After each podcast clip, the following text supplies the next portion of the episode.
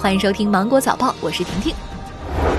国务院发布《企事业单位复工复产疫情防控措施指南》，明确各单位要指派专人对进出单位和宿舍的所有通道进行严格管理，应暂停使用指纹考勤机，条件允许情况下首选自然通风。电梯按钮、门把手等频繁接触部位应适当增加消毒次数，减少召开会议，提倡召开视频或电话会议。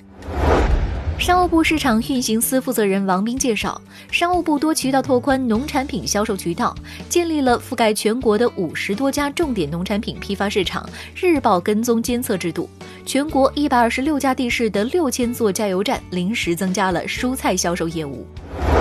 交通运输部政策研究室主任吴春耕介绍。目前，铁路、民航运输网络正常运行，快递业稳步恢复。中国邮政、顺丰和京东基本全面复工，其他的主要快递企业整体的复工率也达到了百分之六十六点七。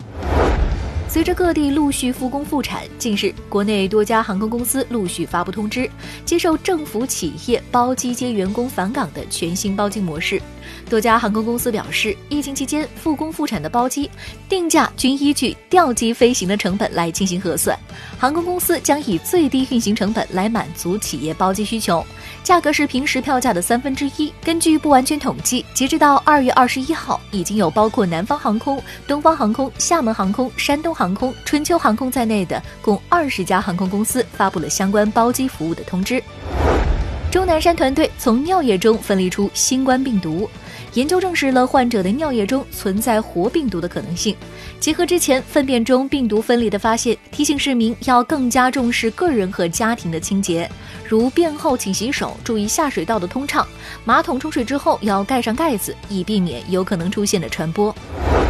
上海中医药大学附属曙光医院主任医师崔松表示，市民可以定期用酒精含量为百分之七十五的酒精棉球或消毒湿巾擦拭门把手、门铃、开关、遥控器等物品，但一般不要对屋子进行全面消毒，也不用对外套、鞋子、快递盒、宠物进行消毒，过度消毒也是毒。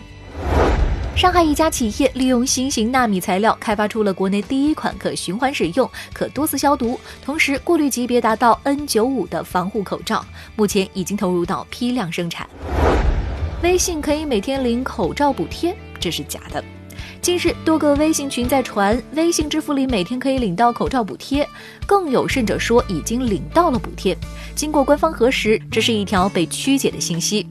腾讯公司已经就此进行了辟谣，并表示这是该公司针对激活医保电子凭证的用户上线的健康金活动，并非所谓的国家口罩补贴，每天可领也是假的。激活成功只能够领取一次健康金。